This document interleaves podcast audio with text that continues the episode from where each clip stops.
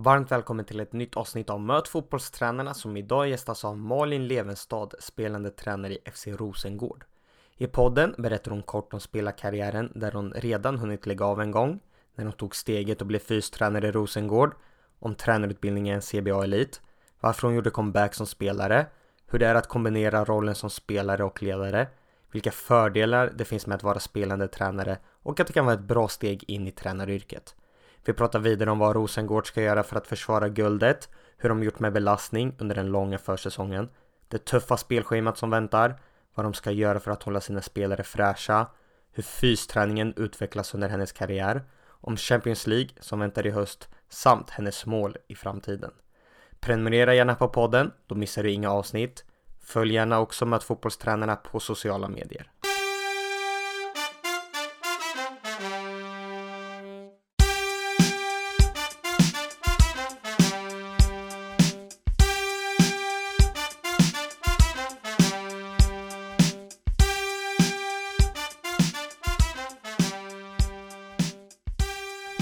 Ålder?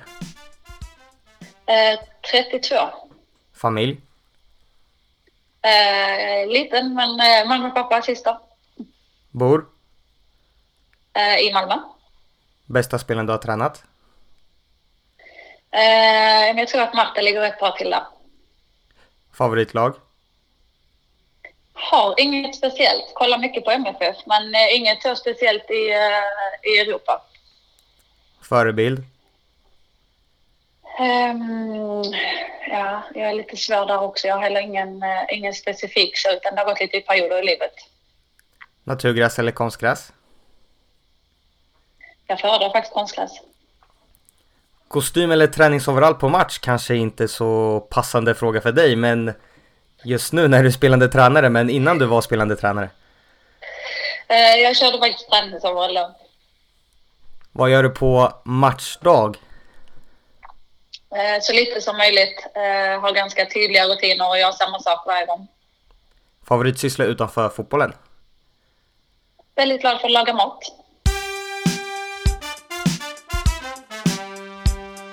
Fotbollstränarnas YouTube-kanal. Där finns det bland annat videos där Alexander Axén pratar om spelvändningar och tar ut sin drömelva. Tony Gustafsson som beskriver USAs taktik och pratar om speluppbyggnad och rotationer. Olof Unegård som berättar hur man kan bygga en struktur kring sin spelidé. Det är bara några av de videosarna som nu finns ute och mer är på gång. In och titta och prenumerera på kanalen.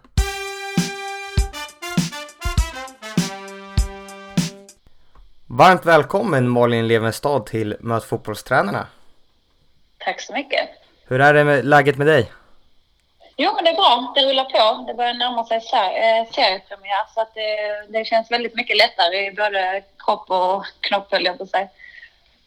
Det är fredag idag, har ni haft träning? Ja, vi har precis tränat klart. Vad har ni tränat på idag? Eh, idag var ett taktiskt pass, eh, så det var två dagar innan vår första träningsmatch här nu. Så ett ganska taktiskt pass med lite avslutande stort spel.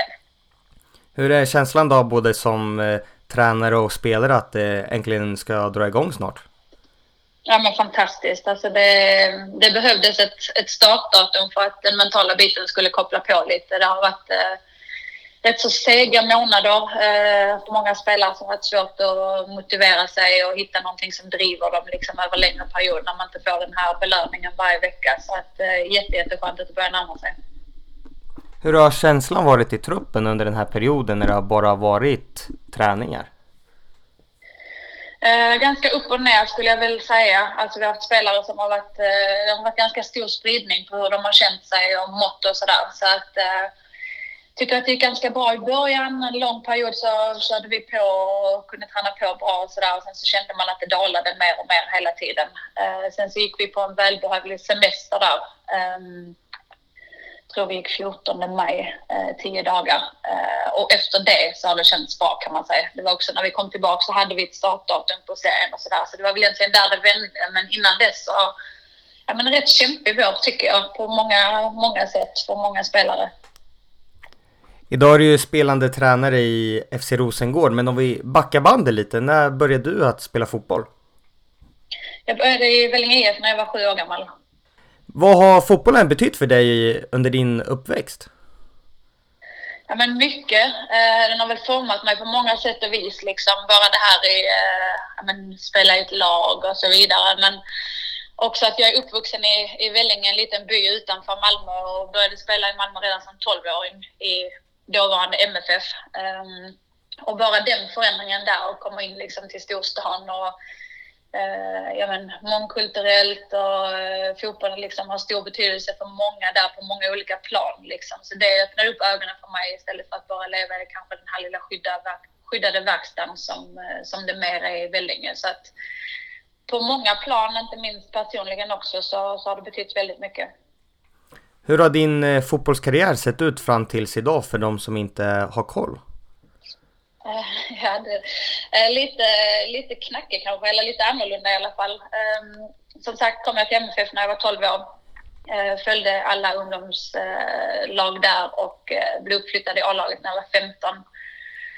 Eh, och sen så rullade det på med ungdomslandslag och kom upp till, till A-landslaget också, har spelat lite där, var kvar i, ehm, i dåvarande MFF som blev LDB och som nu är FC Rosengård fram till 2014 eh, där jag tog ett halvår uppe i Stockholm i AIK eh, för att sedan sluta spela på sommaren där 2014. Eh, för att sedan börja igen 2018. Så att den har varit lite speciell eh, karriär utan tvekan.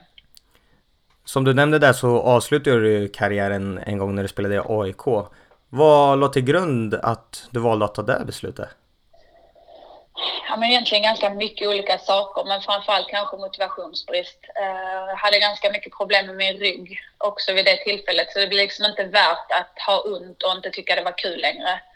Ehm, och sen så hade jag ingen inre drivkraft liksom eh, alltså vid det tillfället och samtidigt så blev jag inte uttagen till EM på hemmaplan där 2013 och det var lite droppen liksom för att jag kände att ja, men, jag hade gjort mycket som jag hade velat och jag var ganska less på det och ville testa lite annat och sådär och leva ett lite vanligt liv också så att eh, sammantaget var det väl egentligen motivationsbrist men det är lite, ja, det är flera grejer bakom liksom. Var det i samband med det som du började intressera dig för tränarskapet och tränaryrket? Nej, egentligen inte alls. Utan jag hade två år där som jag var borta från fotbollen helt och hållet, vilket var väldigt, väldigt skönt. Eh, jag spelade med ett gäng grabbar i parken en gång i veckan, men det var liksom det enda jag hade kvar av fotbollen. Ehm, utan det är egentligen ganska mycket slump. Ehm, jag tog över som fysansvarig på sommaren där 2016 måste det vara. Ehm, bara för att hjälpa FC Rosengård eh, året ut liksom. Och då var han dansk tränare, Jack Majgard, som eh, ja, men det funkar ganska bra och sådär och han var intresserad av att ha kvar mig som assisterande till, till året därpå. Um, så egentligen är det på den vägen ganska mycket slump och utifrån det så började jag kolla liksom på utbildningar och ja, hur jag kunde eh, på ett bra sätt liksom komma in i det ganska snabbt och inte bara vara en erfaren spelare utan faktiskt också ha lite kött på benen som tränare. Ehm, så att mycket slump och tillfälligheter som ligger bakom att det har blivit eh, en tränarkarriär eller tränardel för mig också. När du kom in som fystränare, var det någonting, var det ett område som du alltid har varit intresserad av eller hade du gått några andra utbildningar inom det området eller hur, varför blev det just fysbiten som du kom in med och hjälpte Rosengård med? Eh, sista året där när jag spelade, eller 2013, så, så gick jag en PT-utbildning eh, på ett halvår. Så att egentligen, egentligen på den vägen det var. Så under de två åren som jag inte höll på med fotboll alls så höll jag på eh, som personlig tränare både online och eh, ja, med fysiskt om man säger med klienter. Eh, så det föll sig ganska naturligt och så hade Rosengård på den tiden också att de behövde få in en ny fystränare. Eh, de gjorde sig av med den på sommaren där så att de behövde få in någonting nytt. Ehm, så det var egentligen min personliga tränarutbildning som gjorde att jag, att jag hade möjlighet att tacka ja till det. När var det du började att gå fotbollsförbundets tränarutbildningar? Uh, det gick jag ju, ska vi se här, kan det vara 2018? Måste det ha varit. Jag hade gått C innan dess då, men uh, det var då jag gick CBA. Hur var det att gå CB Elit med en hel del andra framgångsrika fotbollsspelare? Ja, jag gillar konceptet jättemycket. Verkligen att eh, utbyta idéer och tankar och så från folk som har varit i det och har lite annan kanske infallsvinkel på eh, både på spelet, på taktik men också mycket på, på det mentala och vad som faktiskt funkar i verkligheten. Eh, och det var nog det jag gillade mest med den gruppen att det var inga skolbokstränare utan det var faktiskt tränare som hade förstått liksom och förstod hur det ser ut i verkligheten och att man kunde bolla mycket idéer och sådär med dem. I Rosengård fick du ju sen ta över som eh, huvudtränare under en höst eftersom att dåvarande huvudtränaren fick sparken. Hur var det? Ja, väldigt speciellt. Det var också mitt första år där. Jag hade varit som, eh, som assisterande i, i sju månader tror jag. Eh, och sen gick allting väldigt, väldigt snabbt. Vi fick reda på det på torsdagen och sen så på lördagen kommer jag ihåg att vi mötte Kristianstad borta och sen hade vi Champions League veckan efter på onsdagen.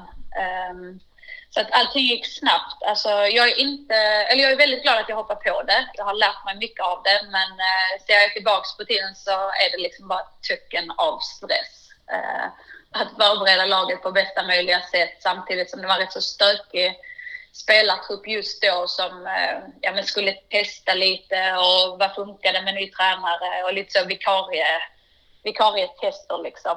Eh, men jag är väldigt glad att jag hoppade på det för det gav mig också en insikt av känslan av att vara huvudtränare och man kan ta med sig den in när man är assisterande så gör det väldigt mycket. Att man känner liksom att det yttersta ansvaret är viktigt att ha även om man inte har det som assisterande, men just känslan bakom, liksom, att det hela tiden är skarpt läge och att allting betyder någonting som man gör. Eh, så att för att få den känslan så var det betydelsefulla månader för mig att få. Hur kom det sig sedan då att du valde att göra comeback som spelare även i Rosengård och bli assisterande tränare samtidigt som du spelade? Ja, då är egentligen samma slump och tillfälligheter som det var när jag blev tränare. Ehm, det var att vi, vi saknade lite folk på träningarna, då hoppade jag in. Ehm, spelade vi 11 mot 11 så, så var jag med lite grann och sen så så blev det mer och mer. Till en början var det bara om någon spelare gick av och sen så blev det att vi planerade att jag kunde vara med i något moment på någon träning per vecka. Och, ja, men kände väl ändå att, att det funkade liksom kvalitetsmässigt. Um, och så började det tisslas och tasslas lite sådär och sen så var det en dag Erling Nilsson, eh, dåvarande klubbchef, eh, tog mig till sidan och sa att du skriver på nu, du har inget val. Eh, men att jag då kände att jag är klar med fotboll, att även om det är roligt att vara med och träna så är jag färdig. Att jag har tagit ett beslut att jag inte ska spela mer. Ehm, men det var ändå någonting som kittlade liksom med att, att, att de ville ha tillbaka mig och att det kändes bra, att jag tyckte det var kul igen och sådär. Så att eh, jag tog några dagar på mig och beslutade att, eh, att ändå ge det en chans. Så vi skrev ett halvårskontrakt där till en början. Och jag tror att jag hade hunnit vara med och träna i kanske ehm, två, tre veckor eller någonting eh, innan hälsenan gick av. Eh, så det blev mycket rehab första halvåret. Eh, så det är egentligen först förra året jag kunde vara med från hela försäsongen och sen vara med och spela hela året. Så det var först förra året som det blev en kombinerad roll kan man säga. Ja, hur är det att just ha den här kombinerade rollen med att vara tränare och spelare samtidigt? Alltså väldigt lätt så länge allting funkar såklart. Eh, men det är klart att det blir lite märkliga situationer och sådär ibland. Och jag gjorde ett val ganska tidigt att ta avstånd från spelartruppen eh, och verkligen liksom, ja, men lite visa att jag umgås inte med spelarna, jag kommer inte på lagfester. Jag, jag vill ha den distansen så att de fortfarande känner att jag är tränare för dem. Eh, men sen att försöka hitta närhet till dem i form av att, att de känner att de alltid kan lita på mig, det som händer i omklädningsrummet och sägs där inne, det stannar liksom där. Så att det har varit en period liksom av, av att bygga upp en tillit och, och ett förtroende som, ehm, ja, men som har satt sig och fallit ut väl. Men eh, det blev ganska drastiskt där i början. Eh, drastiska beslut för mig också när jag hade spelat med några av de spelarna tidigare, att jag kände att jag behövde ta avstånd från dem direkt. Finns det fördelar med att du har bra och bättre insyn i omklädningsrum och liksom gör det bra för både gruppen och för ledarteamet att alla mår bra och kan dra fördelar av det? Ja men det tror jag. Alltså så länge tilliten finns där liksom att de känner att det är liksom inte någonting jag tar vidare som inte ska tas vidare. Eh, men utöver det så ser jag bara egentligen positiva grejer. Att, eh, att man har den här länken på ett väldigt, väldigt naturligt sätt. Att jag kan alltid bolla över en känsla till ledarteamet att så här är känslan nu, detta behöver vi nog göra åt det. Um, och vice versa, liksom att spelartruppen kan bli ganska nära ledarteamet också. För att man kan bolla till, tillbaka också lite tankar och idéer liksom som man har haft här inne då på kontoret. Eh, så egentligen ser jag bara positiva grejer med det så länge man kan hålla isär de olika rollerna. Om det är någon svårighet som du skulle kunna trycka på, vad skulle det vara? Um, menar, att, hitta, att hitta den här distansen med närheten, att känna liksom att vi är ett. Eh, både med spelartruppen och med ledarteamet. Eh, att inte hamna utanför och mitt, mitt emellan båda delarna, liksom, att man inte känner att man tillhör någonting. Eh, en klar eh, en svårighet i det liksom. Eh, för det är lätt hänt att ta avstånd från båda två också och hamna lite sådär mitt emellan. Och sen är det ju såklart när, eh, när, när det går tungt eller eh, när man hamnar på bänken eller eh, för min del då med fystränarbiten också så är det svårt till exempel när jag har haft lite mindre skador och så. Att det är ingen direkt som bestämmer min väg tillbaka utan det ska jag sätta en agenda för och, och det vet man som spelare att det är svårt. Alltså man vill ju bara träna fullt från den dagen som det känns bra. Så där är jag mycket, mycket mer försiktig med spelarna än med mig själv till exempel. Så det är lite sådana små grejer som eh, i det stora hela inte är något problem, men ja, som kan bli lite så småmycket i perioder. Har det varit jobbigt eh, mentalt på något sätt att du liksom ska koncentrera dig på att prestera på plan men även utanför plan och förbereda laget och så vidare? Nej, egentligen inte. Där tycker jag Jonas har varit ganska bra liksom och varit tydlig att så fort jag går på planen så är jag bara spelare. Eh, och när jag gav den så, så har jag dubbelroll igen. Och att vi har kunnat sära på det ganska bra. Ehm, och sen så någon gång om vi har spelat sent på kvällen så kanske jag har skippat att se matchen igen den kvällen för att ha färdiga klipp till klockan åtta morgonen efter liksom. Utan då kanske jag har gjort det fram till lunch dagen efter eller så.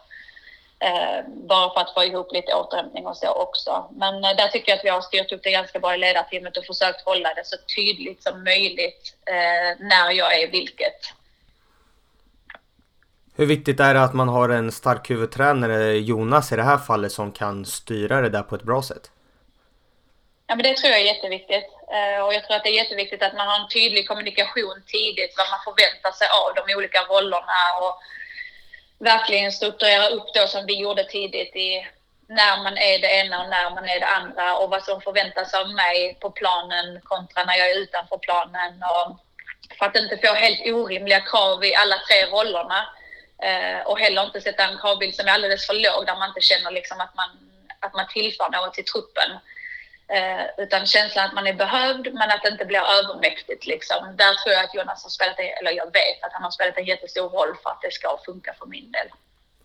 I damallsvenskan är ju du en av inte allt för många kvinnliga tränare. Hur ser, du, hur ser du på det och varför tror du att det är så? Uh, nej, alltså jag hade ju bara konstaterat att det är så. Uh, problemet tror jag är att det inte är så många som, som går utbildningarna liksom och får ihop det. Och anledningen till det tror jag faktiskt är att när man slutar så gör man det för att man vill leva en annan typ av liv eller för att man är redo för att skaffa familj eller liknande. Och då är det svårt att kombinera med att gå rakt in i en tränarroll som kräver extremt mycket mer tid än vad, än vad spelarrollen gör. Och att det, det är man lite klar med när man slutar spela. Vilket gör det till ett jätteproblem såklart för att det är svårare att komma åt än om det hade varit en enkel lösning på det. Eh, men eh, ja, sen samtidigt så tycker jag också att det är viktigt att skilja på att finns det bra kvinnliga tränare, då ska de absolut ha samma möjlighet som herrtränare. Men jag ser inte ett självändamål i att det ska vara lättare för en kvinnlig tränare att få jobb, alltså få bra jobb bara för att man är kvinnlig. Eller bara för att man är tjej.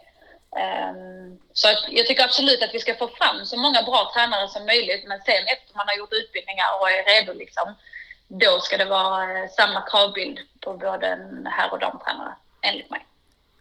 Tror du det kan vara ett bra steg eh, som du har gjort, att man är spelande tränare först för att man ska kunna testa på tränaryrket och för att sen ta steget att bara bli tränare när man lägger av?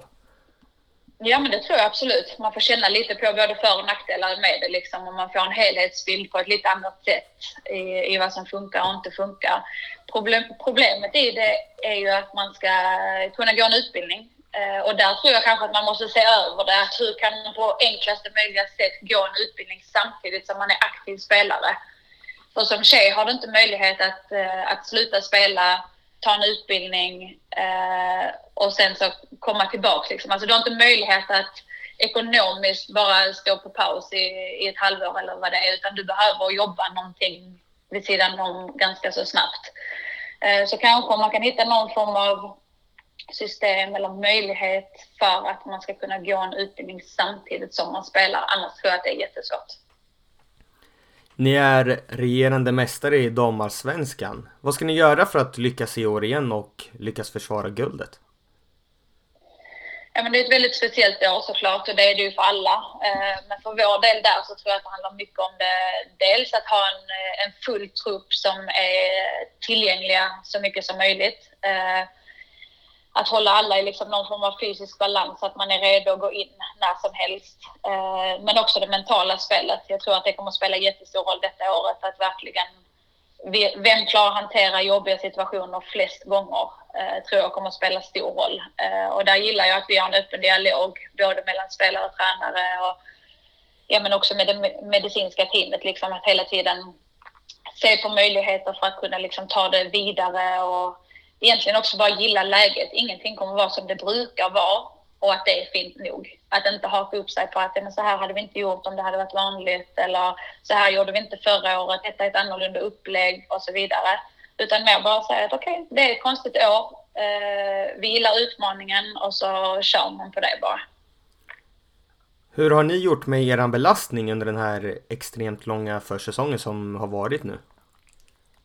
Ja, det har också varit en balansgång såklart. Vi har tränat ganska tufft ehm, eh, långa, långa perioder av den, denna tiden. Liksom. Eh, samtidigt har man ju inte heller vetat när serien ska dra igång och länge visste vi inte om Svenska cupen skulle spelas eller inte. Så man har inte, man har inte heller vågat gå in i liksom en ny försäsong på det sättet. Utan, ja, men vi har tränat tufft och vi har haft många röda pass i veckan och sådär. Men inte heller tränat ner dem på en nivå där, där det är svårt att få upp dem ifrån. Utan ja, men, ändå försökt hålla högt tempo liksom i träningar och sådär. Men eh, ge möjlighet för återhämtning givetvis utifrån det också.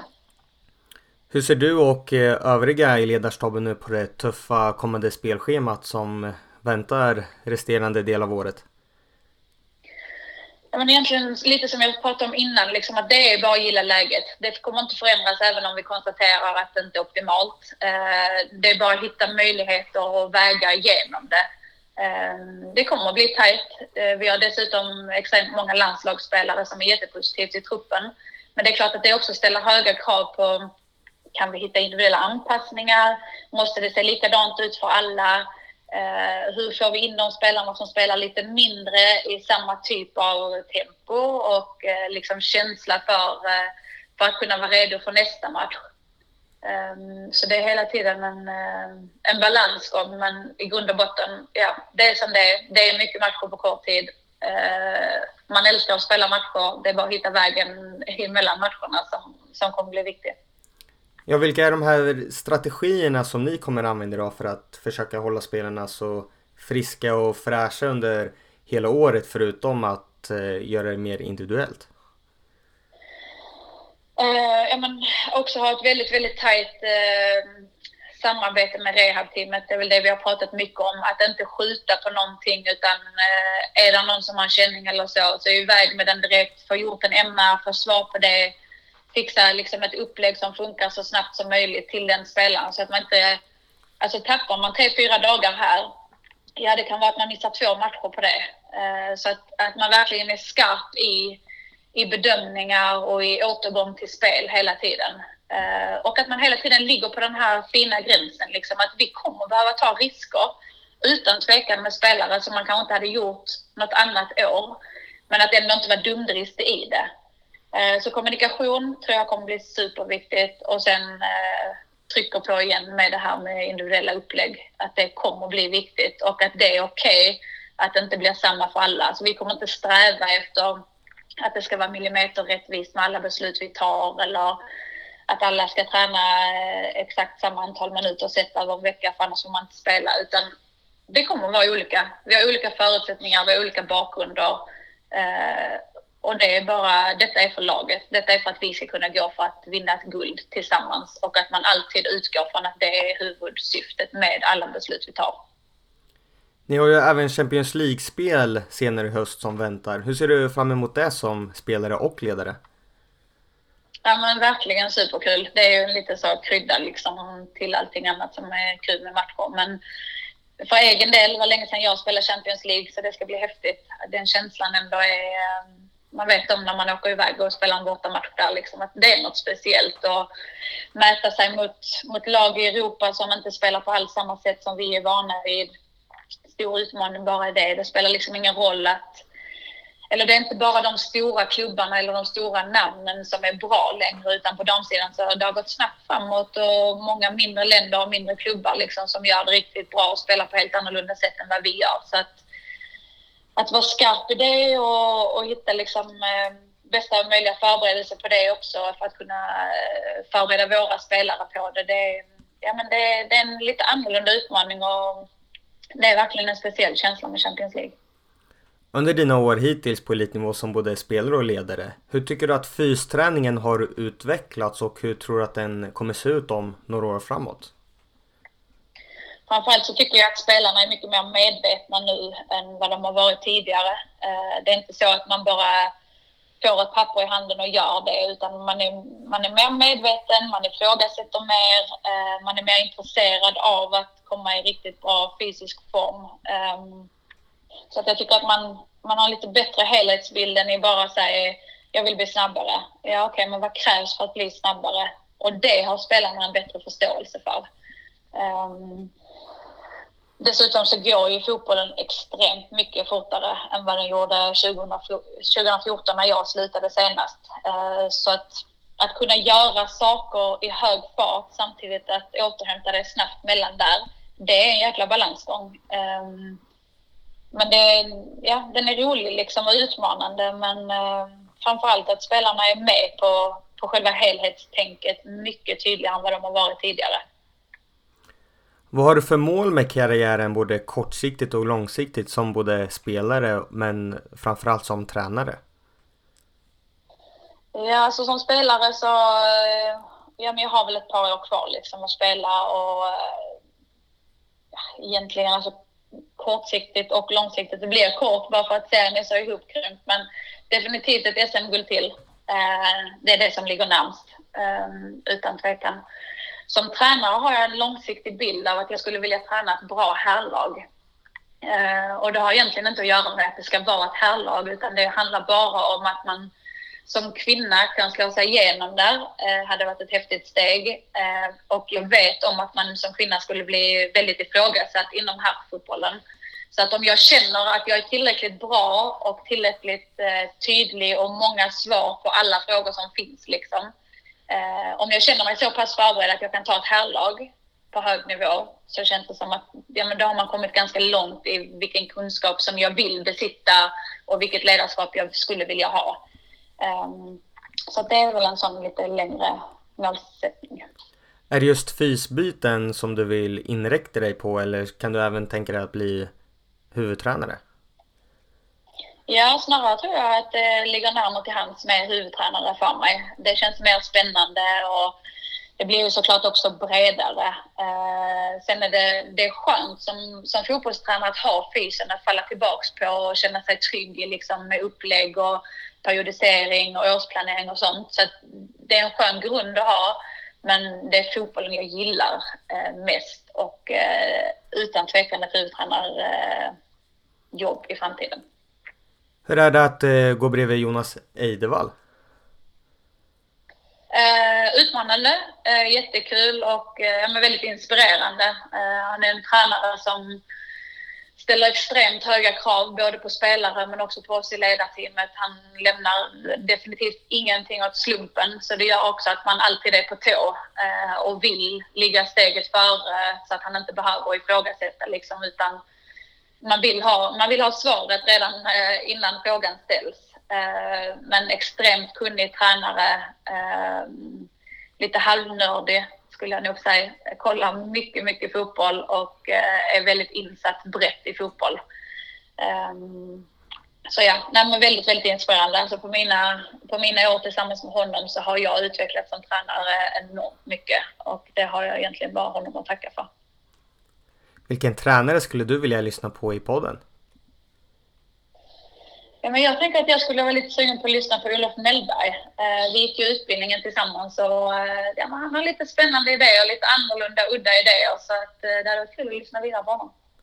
Stort tack Malin att du tog dig tid och ville gästa podden och stort lycka till när damallsvenskan drar igång. Tack så mycket.